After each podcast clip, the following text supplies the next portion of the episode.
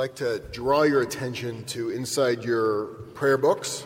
You have a little handout here of upcoming events, and of course, the website is more up to date. But the one I want to draw your attention to the most, they're all important, but two weeks from tonight, we are having our pulpit exchange with Third Baptist Church for MLK Shabbat, and then on that Sunday, Rabbi Beth will be speaking at Third Baptist Church. Rabbi Jonathan, I mean Rabbi Jonathan will be speaking. Um, it'll be Rabbi Singer speaking at Third Baptist Church. So please be there and also be here on Friday night.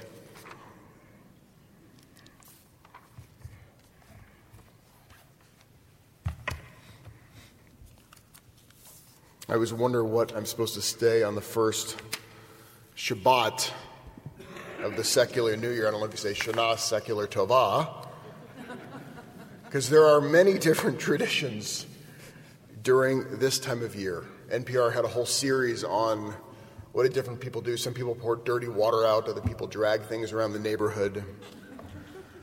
My family, we grew up eating black eyed peas.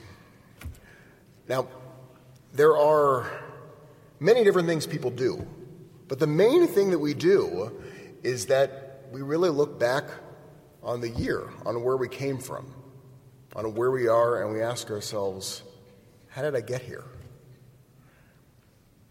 And there's some people who never really ask themselves how they got here or why am I doing this? Now, the reason my family ate black eyed peas, that even though I grew up in Portola Valley, that is a Texas Southern tradition. And my family, they came from Texas. So that's what we did every year. It was considered lucky. And we were not supposed to end up in, in in California here in Portola Valley. This was off course. My great grandfather was a shoe salesman in Vienna, Austria, and a very good shoe salesman at that. And he made a connection with another shoe salesman in New York who saved them from the Holocaust the moment Hitler entered into Austria. And they were brought over, and he was set up to sell shoes to the East Coast.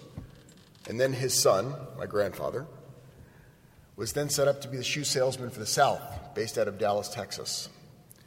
And then my father, like all good, Jew- good Jewish sons, eventually became a disappointment because he was not a shoe salesman.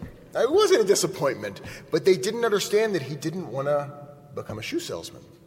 He went to college and then he came out to the school called Stanford to get his PhD in electrical engineering, and it didn't make any sense to them. Because they figured, okay, after this PhD thing, you're going to be a doctor, even though you can't prescribe anything. He then stayed and he worked at a place called PARC, where they came up with Ethernet and the mouse and accelerometers and LEDs, and it, it didn't make any sense to them. Now, I don't think that his family was trying to hold him back. It was just outside of the pattern of what had existed in my family for generations. And they didn't understand how electrical engineering, on a really tiny level, could help you raise a family or pay to be able to raise a family. And this is not new, where a family will continue to repeat a pattern over and over again until eventually one child comes along and says, Is this really what I want to be doing? Or why are we doing this? That's exactly where we are in the Torah portion this week. We are reaching the end of Genesis this Shabbat. And if you look at all of Genesis, it is pattern after pattern after pattern. And one of the main patterns you see is sibling rivalry. You start with Cain and Abel, with Cain killing Abel. And then you move on, and Abraham finally he has a son. And he actually chooses one of his sons over the other son. He chooses Isaac over Ishmael. And Ishmael is sent off into the wilderness. And then Isaac, he has sons. He has Jacob and Esau and he is about to give Esau the blessing. But Rebekah, his wife, comes along and teaches Jacob how to trick his father and to steal the blessing because his father is blind and he can't see. And then Jacob, he also has sons, and Jacob is also deceived. But when Jacob has sons, he chooses Joseph now to be his favorite. And we all know how that works out because then Joseph's brothers send him into slavery. And so finally, this week, we're at the very end, and you see Jacob incredibly old, and he's about to die, and he can no longer see. And he calls Joseph forward, and he wants to give him a blessing, and he wants to give Ephraim and Manasseh, the sons of Joseph, a blessing as well. Now, Ephraim and Manasseh, these two brothers, there's no tension yet. There's no problem so far in this generation. Joseph has not repeated the pattern. And so he brings them forward, and he can't see. And Joseph takes Jacob's hands to bless his sons, and he places his right hand on one, left hand on the other, in the order that they're supposed to be blessed. And at that, Jacob switches his hands.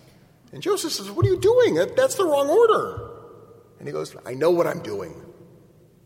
And he does the same blessing that he tricked his father into doing, that his mother taught him to do. And even though Joseph tries to stop him, he continues. Now, I don't think that Jacob is doing this to intentionally cause problems.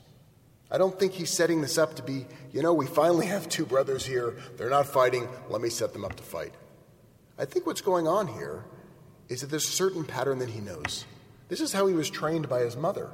This is what he saw in his father and his grandfather and the generations before that, and he's just repeating what he knows.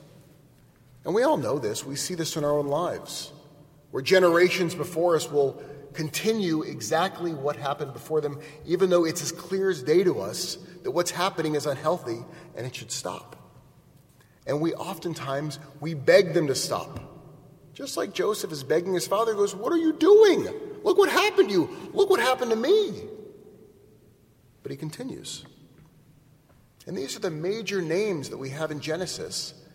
But in reality, neither one of them are very powerful.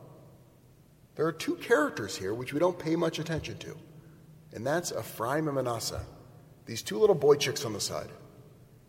They are the ones with all the power. It's the two of them that are really paying attention to what's going on. They're the ones who take the blessing that is being given to them and they take it only for what it's worth. And they take it as a blessing from their grandfather, but not to the point where it's going to ruin their own relationship where they're going to begin fighting each other. This is why every single Friday night we bless ourselves by Ephraim and Manasseh. We don't bless ourselves by Jacob or Joseph or any of these people. We bless them because these are the first brothers in all of Genesis that actually get along. I think we actually bless them that I'm blessing my kids to ignore me at times. Because there's times where I'm going to repeat the exact same patterns that I grew up in. And I say, be like Ephraim and Manasseh. Do what's healthy, even when I don't even realize what I'm doing is unhealthy. If there's anything that we learn from this week's Parsha, is that begging the generation above us to be different, it doesn't work very well. It's not about asking them to be the change. It's actually about asking ourselves to be the change. About what we do in the present. The past is set. We can't change it, but we choose what we do here in the present. The secular new year, it makes all of us look to the past and reflect on what was in 2014, what worked, what didn't, what grudges we held on to, and what we celebrated. Our power and our success comes from not trying to change our past, because 2014 it's behind us. It's gone. We might have repeated those patterns we wished we didn't repeat. Our power comes from what we do here in the present. Rabbi Samson Raphael Hirsch said, First become a blessing to yourself, that you may be a blessing to others. For all of the book of Genesis, we've been seeing the patriarchs fighting over the blessings from others. But it's not until tonight that we see Ephraim and Manasseh, the brothers, begin to be blessings to themselves. May this Shabbat, the very first Shabbat of 2015, be one where we choose to act in the present and not on the past, to be a blessing for ourselves so that we can be a blessing to others. Shabbat Shalom.